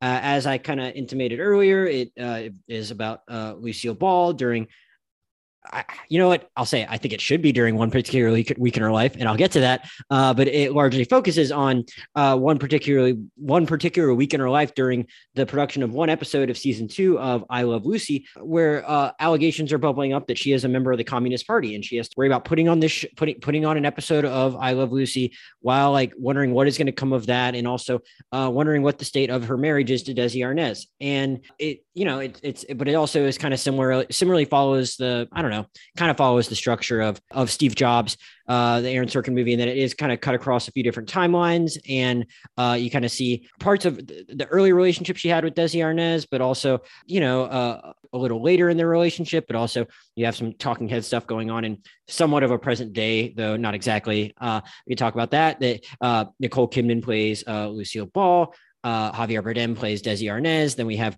you know, some other uh, some uh, some other recognizable faces, uh, you know, showing up throughout the movie, uh, which you know it kind of includes uh, J.K. Simmons and uh, Alia Shawkat and uh, Tony Hale uh, plays. I guess it's I think it's Jess Oppenheimer who is the executive producer of the show, and they all have their uh, different uh, roles they're playing uh, throughout this uh, throughout the movie and the production of this show. Elijah, I guess what I'll say is that I, I, I was I asked you to do this after I saw your Letterboxd write up, and I knew that you actually had a bit more of a reference point for this. And then I've never, I, I can't honestly say I've watched an episode I Love Lucy eh, since an age at which I like can remember it. You know, I I, I probably did a couple times back in the day, like on uh, Nick at Nite or whatever like that. But I, it, it's just not something that really ever uh, really ever stuck for me. It was never in like a kind of a, a family rotation type of thing whenever I did watch uh, television with my family. So I'm kind of curious uh, uh, going into this when, I mean, uh, before you even get to like what you uh, how you feel about uh, Aaron Sorkin the director uh, versus Aaron Sorkin the writer and those two things meeting or uh, what what you thought about this movie as someone that I think probably you can you can explain what your relationship with uh, I Love Lucy and Lucille Ball as a performer is a little more. Uh, if you hear that they're going to make a movie about her is there a specific angle you're hoping a movie would take? And I guess then I would ask what you think of like the snippet of her life that Aaron Sorkin ultimately decided to tackle yeah, so I my mom was a huge I Love Lucy fan. Um, you know, that was for her growing up, that was what was on TV at when she was young and that was I think really obviously a very influential piece of culture at the time. And uh when I was growing up, um, we had a lot of I Love Lucy on tape and then on DVD and uh, most of the time in high school, uh, when I was in high school, during the week, my evenings would be filled with my mom and I watching episodes from I Love Lucy. Mm. Uh, you know, maybe an episode or two per night. Um, so I've I've watched the entire uh, I Love Lucy show. I've also watched a, a decent chunk of the Lucy show um, later on. Uh, not as good. So so yeah and and just you know lucille ball obviously very very influential comedian. Um desilu productions hugely important production company and i don't know that many people necessarily realize that. Desilu for example was the production company that gave the the first look and gave the backing for star trek. I did not know um yeah which i mean no that they were literally like nobody else wanted to like star trek was radioactive like nobody was interested in picking it up uh, and desi Desilu Productions um, uh, was the one who pushed it through with NBC. Um, and uh, so so yeah, and and just you know, additionally, a lot of other important uh, cultural moments. Mission Impossible, the original show, also desi Desilu Productions. Um, you know, so so very much a big impact, a big imprint in the uh, industry. Um, and so you know, for me, uh, definitely a company uh, whose history I was I was very interested in when I was younger, and still to this day kind of have a reverence for. Um, and just uh, you know, in general, the show it's a it's a very tightly spun show in terms of there's there's four characters essentially, and you get a couple of side characters here and there, but by and large, it is, uh, you know, it it's it's Ricky and Lucy and uh you know Fred and Ethel and that's you know that's really the show is those four characters and those four people mm-hmm. um and they were very interesting people and they did not all get along most of the time mm-hmm. um and so you know it's hard it's hard for me to say because this you know as far as far as answering your question about where you, i you, you, you, you mean the characters didn't get along or the actors didn't the actors did okay, not get okay, along. Okay, okay, I again, um, I haven't um, watched the show, so I didn't. I mean, I, I, I mean, you know, obviously in a sitcom, you know, people can have arguments, but the movie makes it very clear that like there was obviously behind the scenes clashes even outside of the the week that this movie focuses on. Yeah, and and so you know that's kind of that's the thing that for me I'm not sure about, and that maybe that's just kind of the one of like the critical problems with the film to begin with is it has to pick a you know kind of a point at which to jump in on this story. And i don't know that there is one because you know in reality, there, you know, the HUAC testimony thing did happen, but it it was not it did not happen the way it was, you know, portrayed there in the in this film. Well, it wasn't really portrayed in the film. It was more like reference that she'd already been right. Not not the yeah. Sorry, not the right the the, the fallout, if you will, yeah, the, yeah, yeah, you know, the, the stuff surrounding it. You mean J. Edgar Hoover didn't clear in front of a live studio audience? Right. Um, you know, I, I that was so that's a yeah, there there's an instance of there's some historical accuracy there, but it's not not really like uh, you know, Desi did at one point in the show instead of doing there used to be like Desi would come out and you know warm up the the studio audience um so I do believe at, at one point, you know, instead of doing that, Desi did kind of talk about, you know, about what had happened. Yeah. But not not the way it's portrayed in the film. Mm-hmm. I mean, I think that's maybe kind of just like an uh, overall just like a problem that I had with the film is like I knew these characters and these people rather and I knew the story, but it just felt so unnatural to me because it didn't feel like it felt like Aaron Sorkin words tacked on to these characters um, and to these people. And that's what makes it hard is like you have to, if you want to tell a story about real people and you want to do it in this way, you do have to pick an event. You have to pick a time period. And I just, you know, it's hard to it's hard to say how I, how somebody could have necessarily made it better, picking a different point in time or something like that. Well, I, th- I, th- I think there is a way to say actually what someone else could have done, and I think that way is that you forget the communism stuff, uh, and maybe even maybe even the stuff about their marriage. But like if you if you if you kind of take this in three different parts of three different things that are going on, whether it be uh, her and Desi's marriage and whether or not it's falling apart, uh, the communism allegations, but also just the putting on of a show. And I think though the, the, that, that is the one part I would have focused on is like what it's like putting on a, sh- like a show like this for the week and the creative, um, the creative conflicts that might arise, especially in that time when I guess the, not that in 2021 that like, uh, the industry is where it needs to be as far as like, you know, uh, uh, women having as many positions in power as they probably should in production. But I'm just saying like, I found the Alia Shawkat character really interesting, especially her interactions with Lucy in the movie. And that was like the part that I was most engaged in. And I don't know if Aaron Sorkin is even necessarily the person to do that movie. I, have heard people talk about why Studio 60 on the Sunset Strip on the Sunset Strip didn't work, and uh, so I don't know if I need him to be the guy that like does the definitive behind the scenes look at a TV show like this.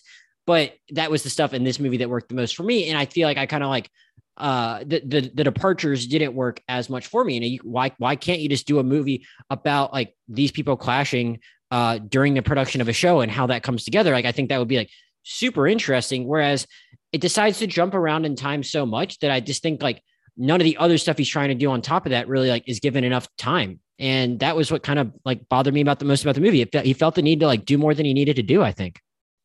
Yeah, that's a very fair point. I do think the movie jumps around too much. I thought, I mean, like the first thing that struck me was just like, what the hell was the idea with the frame narrative, with the like the documentary? I was like, uh, like, like the old, like not that it's that important, but it's like for old versions of characters in the movie, and like, oh, like oh, and those people are actually dead. It's not even Yeah. like eh, it's not even like you got the real people or that like it's almost like made to look like present day. It's not like here these people are in 1988. Like those people aren't all like some of them might have made it to the 21st century, but I don't even think all of them did. If you go back and like look at those actual people, it was just I I I, I couldn't them, yeah. I couldn't help but like going back and like looking up like how old those people lived to be. And I'm like, this wait, what, what, what is this supposed to even be accomplishing?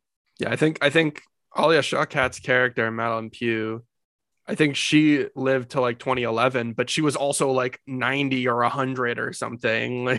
Like yeah, yeah, yeah, yeah, yeah. Okay, never mind. I take that back. So the Jake Lacy character made it to 2007, but he was 88, and the Tony Hale guy he made it to 1988. That was the one I had in mind. So it's like they're also. It's like it looks like it's all supposed to be happening in the same year, but like I don't know.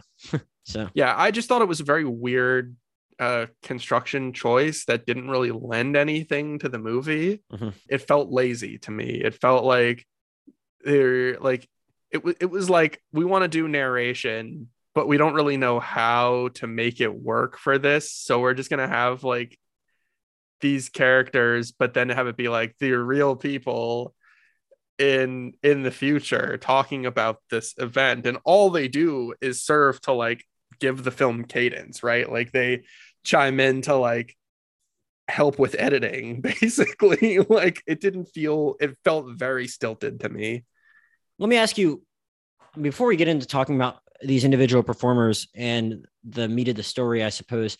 You know, when a lot of people are talking about this, I mean, I think a common refrain you're maybe hearing from a lot of critics is like, well, like Sorkin shouldn't be directing. You don't really need him directing this stuff. It's fine. And I'm, and I, my head goes to like, I can, I can honestly even see in the last couple of movies, maybe where like Sorkin, the director got in the way of Sorkin, the writer, but like, how much of this do you think is on like, uh, where like a, another director pulls this in a different direction like I, or does it come down to who has final cut because i'm like I, if this is how it's written and there's all this jumping around and stuff like that like i don't know how much a different director is going to really uh, fix that for me as much as like i want the story told differently like if you just like bring in like I mean, I don't know. Like everyone's like, oh no, like you know, like him and like Danny Boyle or David Fincher working together, like those are the right kind of sensibilities, and he needs someone to pull him out of that. But I'm like, if you just bring in some other director, like I don't know if that many of the problems of this movie are fixed for me. What do you what what, what do you say to that? yeah i mean it's hard to say like film production is so like of the moment right it's hard to know Right. kind of where where things happen in terms of if there had been another director involved you know if there had been another director involved but this was in the process uh you know almost two years ago maybe that other director would have said hey aaron you know let's take a look at this screenplay and start cutting some shit out or you know like you know i i, I don't think that aaron sorkin has suddenly become a worse writer between like social network moneyball steve jobs and now Mhm. like that run of screenplays right there, like those three screen, really those four screenplays, Charlie Wilson's War, Social Network, Moneyball, and Steve Jobs are like four of the best screenplays of the 21st century. I actually don't like the second. then- I actually don't like that middle timeline part of Steve Jobs, but like I still think I like that script better than this one. yeah, I mean, I, I could probably, I, I would probably agree that like it is, it's the weakest element of that movie. Uh-huh. Which probably makes it the weakest movie of that four, but that's not say to me. That's not saying a whole lot. Like I still think it's a good movie. Mhm. and I don't I don't think that he became a worse writer between then and now. I think the problem is the taming. Like I think the problem is there is no there's no opposing element to be like, all right, Aaron, let's uh let's you know dial this back or maybe take a second pass at this or you know things like that. Yeah. Um Well, No, I, I, I, I, see where you're going with that. I guess it, you never, it just, a lot of it depends on, a lot of it depends on behind the scenes stuff that we're just like not privy to, I suppose. And I, it was just a thought I had because I was just like, man, so much of this is just like, seems like it's, it's the way he wrote himself into like circles here and way too many of them. And I, I just wanted to be more focused. And I, I was just kind of thinking about like, how would a different director have tackled that? But I guess it just depends on, you know, uh, who's able to like actually, you know, has the power to like reorganize some of that stuff. I, I guess I guess then I'll just ask you, like, uh, as someone that like was more familiar with uh, Lucille Ball's story and who like watched the show, like, what did you think of how like Nicole Kidman um, captured whatever essence she was going for? I mean, I thought Nicole Kidman did a great job. Mhm. I mean, I, I think you have to give her credit just for the physicality and the, um, you know, the the the the diction and the you know the, the timbre, the vocal quality, things like that. You know, she's a, she's an immensely talented actress, probably one of my favorite actresses working today, and she does a great job at it. And she does a great job with the material, which again, it's you know, it's hard and um, harp on a point, but it's like it still feels like Nicole Kidman reading Aaron Sorkin lines rather than Lucille Ball. And that is to say that I think Nicole Kidman did the best with what she had. And I think, you know, the character of Lucille Ball maybe was done a little improperly on a, really? you know, on a film level. I think what they did capture really well, and maybe maybe this is really my problem with it. Maybe I, I will say that this is really my problem with it. They went a little overboard on Lucy as a headstrong woman who knew what she wanted and you know and kind of not that she had no filter but she she didn't take shit from people you know that was what i liked you know that was true that, that is true to lucille ball that is who she was but i think the movie goes a little bit overboard with it hmm. you know the movie i think it sometimes the movie kind of makes her out to be a little bit pig-headed and it's like uh, you know well, okay, she did so, have tact. Like she was a very smart woman. That brings me to two points I have. One, I was going to say my, my one, one of my big things was that like one of my bigger problems with like a lot of Sorkin stuff is that it's like I just don't really love how he writes female characters and uh on the whole. So I really respected that it seemed like he was hell bent on making us realize just how smart she was. So I guess I came in with certain kind of expectations for how he might write uh, uh just any given woman and I was like, "Oh, like I I didn't really know this about Lucille Ball. I appreciate that he's helping me understand like how much of the brains behind this operation she was." However, I think it's an interesting point you made about how maybe they might have gone overboard because I watched this with my grandpa, who I mean, 85 year old guy was obviously around for uh, her heyday, and uh, he didn't like the movie and he didn't like her the portrayal of her. he's like he didn't think it was very fair to her. He he kind of thought they did her a little dirty, and so I, I had it written down when I heard uh, you talking about your mom. Like I was wondering what what your mom thought about the movie if if you would talk to her about it and how she thought that they uh, kind of portrayed her because I'm wondering I I wasn't a big fan, but I was actually like kind of impressed and I came away like having some kind of level of respect for her. But other people might that are more familiar with her might be like, well, that isn't exactly like what I come to know her as. Yeah, I think my mom had a very similar reaction that I did. Yeah. Maybe a little bit more positive, mm-hmm. but still kind of tepid. I mean, her the first thing she texted me now, this is granted, she had just watched, she had tried or tried to watch um Get Back, the mm. Beatles docuseries, and she apparently hated that. Um, she could not get through it. Um, I haven't watched it yet. I have no comment on that. But my mom needs like needs something to like keep her interested and keep her awake. So she, her first reaction of like talking to me about was like was well, at least this kept me awake. it's like that's not really a glowing review. That, that, that's like, not that. Yeah, you got to have a better bar barometer than that. yeah. So I mean, I talked to her a little bit about it, and I think just generally, I think she felt kind of the same way I did. It was like it's a good. I maybe like I said a bit more positively. I think she was like, "This is a good movie, but it's not Lucy. Like it's not."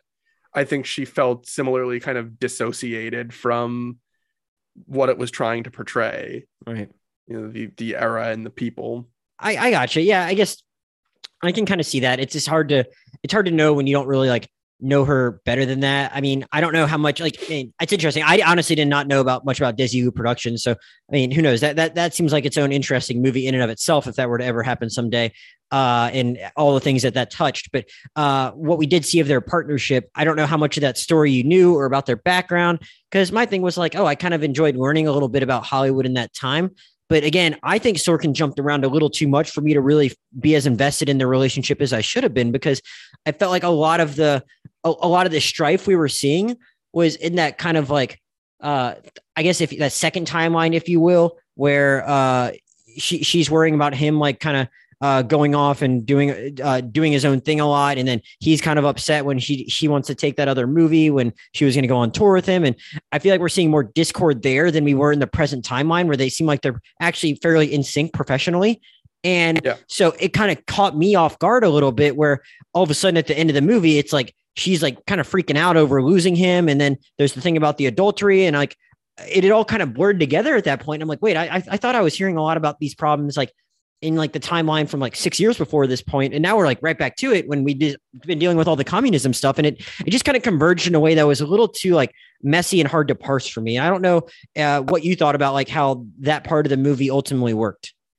Yeah, no, I th- I think honestly, I think the story about you know the infidelity in their you know and and and Desi and Lucy's relationship kind of falling apart. I think that played the weakest. It felt just like pure melodrama mm-hmm. so predictable start to finish, but also like you said, just completely non like illegible in terms of like how it fit into the greater narrative of the story. Um, uh, like it, like I don't know what exactly if there was a deeper like what Sorkin was trying to address with like showing how their relationship declines, but her public image gets better after the.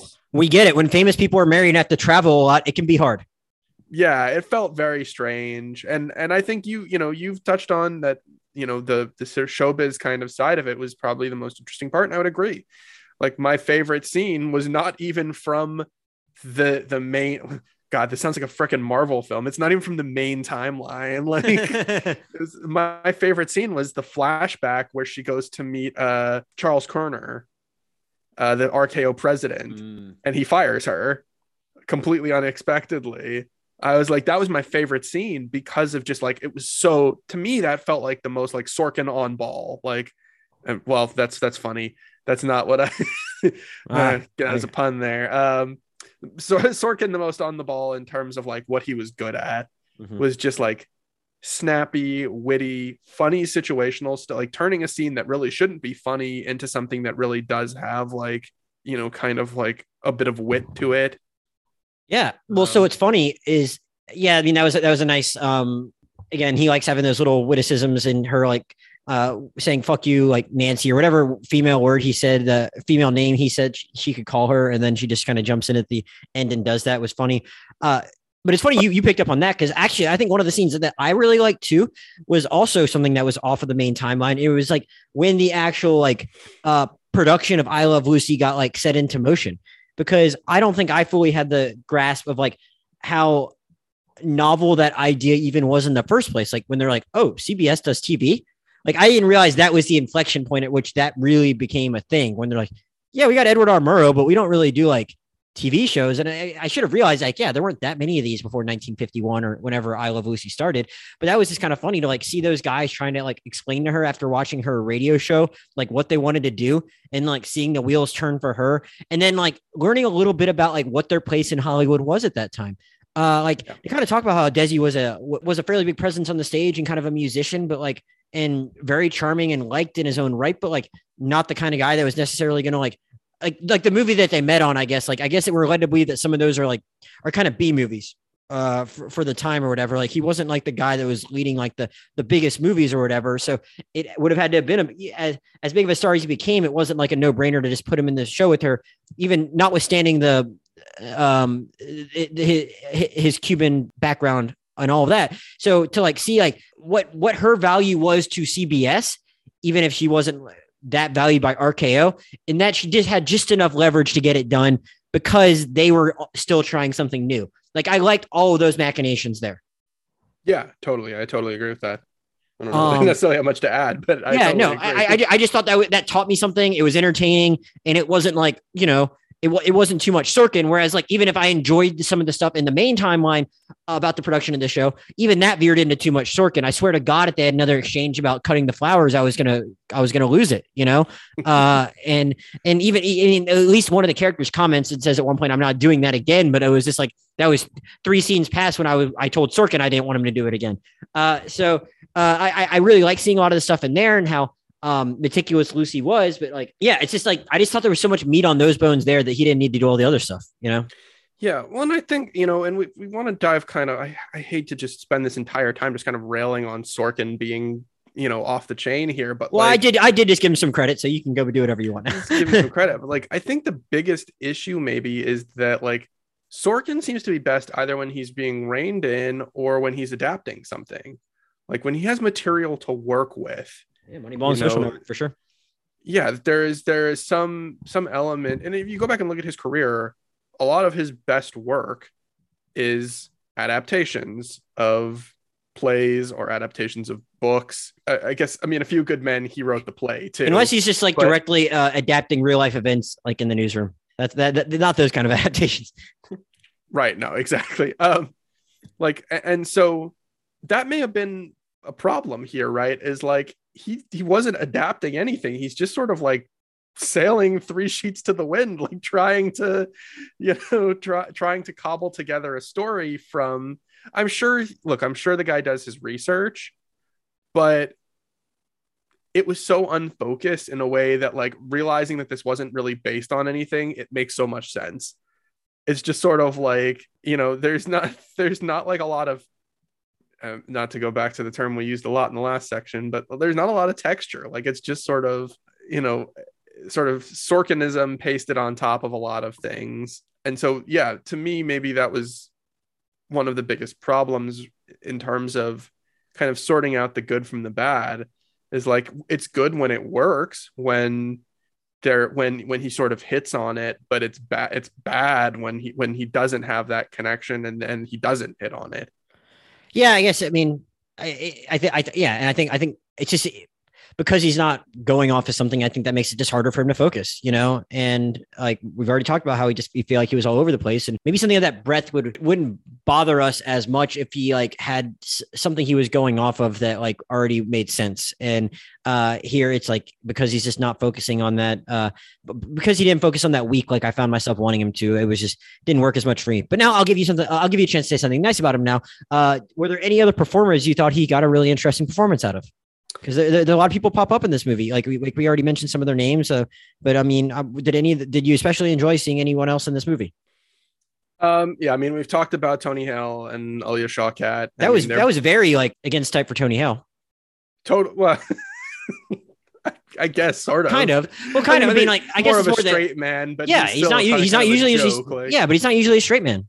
Yeah, yeah, definitely. Um, and yeah, I think, I mean, yeah, so that's maybe there is something impressive there. I thought they're both great. I mean, I will say I didn't love, uh, it was, I was not totally enthralled with Javier Bardem as Desi Arnaz. There was, there's just a different like physicality to Desi Arnaz that I'm not sure, that, that I'm not sure he necessarily, uh, you know, Javier Bardem really captured. I, I think I mentioned at some point in the past to other people, I'm not sure if I mentioned it to you, Oscar Nunez who plays Oscar in The Office. I think mm-hmm. that's where probably everybody knows him from. Yeah. Um, he's portrayed Desi Arnaz before um, on stage. I've seen some of that, and I thought like he did a really excellent job. I, I would have liked to see him in this role, but I also get that just like it's not not the profile, not the kind of you know, not the kind of performer you're looking for for this movie. He's also he's also like ten years. I just looked him up. He's like ten years younger than Nicole Kidman. When Desi's actually like six years younger than Lucy. Which I mean, Javier Bardem is older than is older than her too, but not by as much. Like I, there's some interesting age stuff in here too, with like how much younger uh, Nina Arianda was than Vivian Vance when there's already like kind of a big age gap in that show. Um, right, it, especially because a lot much. of a lot of Vivian Vance's storyline within this movie, right, is about how she's getting too old. I, I think that, I think I think that I think play. they tried to make her look older because like I know I talked to, she's like she's like four years older than me. I was like, whoa, that's interesting, and not, yeah. not exactly like aligned with like the uh, ages of these people, but whatever. I thought. I mean, I thought Nina Arianda did a really great job. Yeah. Um, I hadn't. I haven't. Admittedly, have not seen her in a lot. Um, I I know she was in. Um, you know, she was in like Richard Jewell for a little bit. Yeah, she played like the Florence like Foster sec- Jenkins. she played the secretary. She played the secretary in Richard Jewell, and like I don't. Wait, I feel like that person like was supposed to be right, kind of Russian, if I remember correctly. I could unrecognizable. Yeah, yeah. So yeah, I mean, like she's she's been around. This was a great role for her. I I just wish the character kind of been div- dived into a bit more. I mean, fam- famously, and, and the movie sort of touches on it, but um, really it's just sort of a vague, you know, like v- Vivian Vance and William Frawley did not get along at all mm. at all, at all. Uh, quite famously, when uh, when William Frawley died, I'm I'm fairly sure the uh, the the urban legend is that when uh, Vivian Van- Vivian Vance was at a restaurant when she heard that uh, William Frawley had passed away, and the, the, the legend goes that she stood up and said, "Champagne for everyone." Jeez, it doesn't really come through in this movie. They make a couple references, I think, to them not really uh, getting along, but it's almost like hard to know. Like at times, it almost feels like I, I lost track of it. They were talking about the characters or the actors within the movie, and you know, hell, maybe there's a version of this movie again that just focuses more on a week at that show that like has room for something like that. Uh, which who knows that that might be actually kind of interesting to have to like watch these people like going at it, but then like have to turn it on and off once they're on camera or something like that that would have been kind of interesting, actually. I think. I think there. I, I my, my point being, like, I think maybe Sorkin thought he needed to do more, but it's like, hell, if you like just like researched. I mean, not that he didn't. He, I'm sure he was aware of that, but like, I, I just it just seems like there's others hearing you talk about that. It's like, look, there's potential for plenty of juicy stuff if he just wants to keep it on that set, you know? Yeah, and I felt like a lot of it was made to just be funny. Mm-hmm. Um, when, when it really it should it could have been a lot more intense and a lot a lot tighter. Um, you know a lot more a lot more real uh realistically antagonistic. You know i'm sure william frawley had his moments but by and large the recollection of william frawley from everybody that knew him was he was an asshole. He was not a nice guy.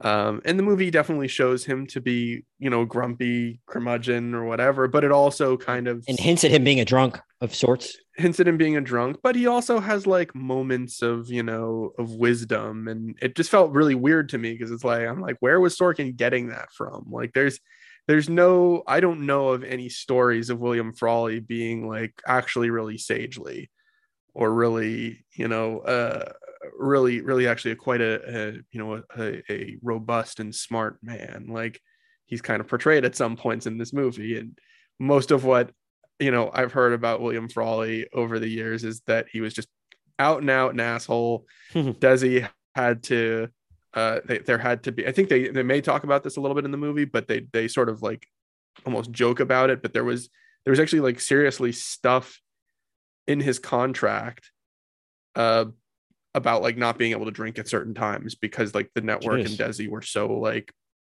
uh you know like this is your last chance kind of thing because he had burned a lot of bridges by the time I Love Lucy started. He's he's an older guy too. Like I mean compared to the rest of the cast, right, of the show.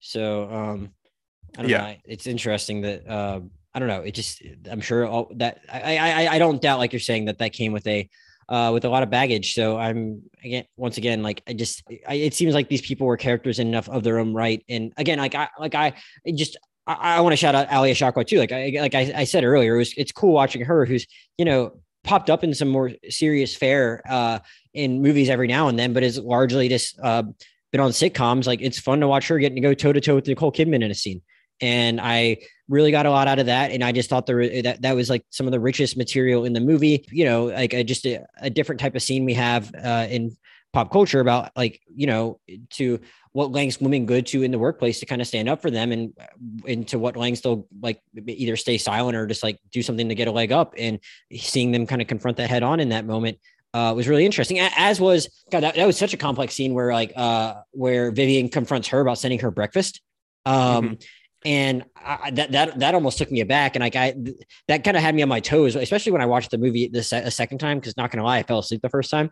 Uh, I was on my I was on the I was on the couch at my grandpa's house, and uh, so it, a lot of the movie uh, clicked better, understandably, the second time. And it was like, man, like I mean, uh, that I guess that might have been maybe that was one of the examples you were talking about is when they when they went a little far with like with their portrayal of Lucy. I mean, who knows? Maybe that's based in something that happened, but it was like, geez, like I was like pondering how I felt about Lucy for like two scenes after that. There's just like a, a lot of oh, like I said, just a lot of really like interesting complex stuff just going on within within the walls of that show. And i and, and i liked all the i liked all the performances like mm, and i i, I even like the side stuff like i i liked the banter that jake lacy had with alia shawkat and those two writers. And that was i don't know it, it, that that flowed easier and it was cool. And i mean sorkin still got to do his walk and talk and all that in that moment in one of those moments but it didn't it didn't feel didn't feel like too much at least for me in that moment like it did in other points of the movie. So again I, I found a corner of the movie that I wish had been expanded, and that that that was just kind of my reaction to this thing. So, um, did you have any other final thoughts on this one before you wrap up?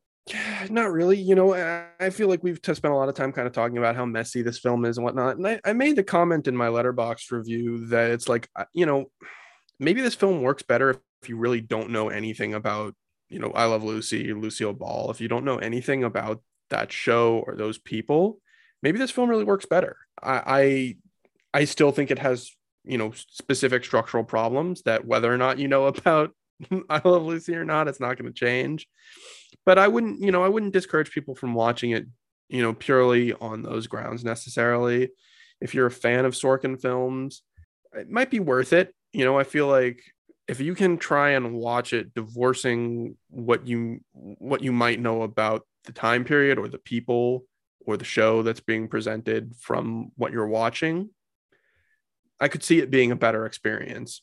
Yeah, I guess. Well, I mean, I I didn't really know much, and I think maybe that's why certain aspects of the uh of Nicole Kidman's portrayal of him, or or, or Aaron Sorkin's, I should say, Aaron Sorkin's portrayal of Lucille, like maybe that's why that didn't bother me. But like, I still had plenty of issues uh, with the movie in and of itself, as I said. So I I would be curious to like, you know, at least I talk to more people about it than I have to see like what their, how much they liked it and versus compared to like what their relationship was with the show um, going in for, for sure but yeah, I think that's I, I, I, I, but yeah, I mean, I, I don't know. And I, at least I'm glad, I'm glad it's on Prime. I mean, I think it's, uh, uh, people should still find it pretty easily that way, and it'll be uh, curious to see like what the overall reaction is and um, how it does with the, you know, the the expanded Oscar field. It seems like it's going to be right on the edge there, and there's certainly uh, 10, 10 movies I prefer more than it this year. But uh, be curious to see how how everyone reacts to it and like what the Academy's thinking about it because it certainly like is going to pop up here and there, but who knows exactly uh, how much. Um, Elijah, before we get out of here, anything else you want to plug that you've been watching or working on or anything like that before you before we leave? I've been uh I've been trying to wrap up everything from 2021 that I still same uh need to see before I can, you know, kind of say that I'm done with uh done for the year. Mm-hmm. Um I did take a detour through some weird old uh cyberpunk films, hmm. um, which was a lot of fun watched like uh, this film this film called nemesis and a film called trancers which are both kind of like the best way to kind of describe them would be like slightly less budget terminator but with more crazy stuff happening in both mm-hmm. interesting and, um, yeah it, it's it's interesting to look back at past decades and realize that there's probably like there's there's always a lot of films made every year and you know realizing that so many of them are kind of just lost to time because they weren't really popular when they came out. And that, that's just sort of it. That's sort of the death sentence for a film. And you know to kind of see that still today like there's tons of films that come out every year that nobody ever hears about. So uh, i've been having a lot of fun just kind of going back and trying to catch some of these films that like have you know like maybe one or two people have ever recommended to me.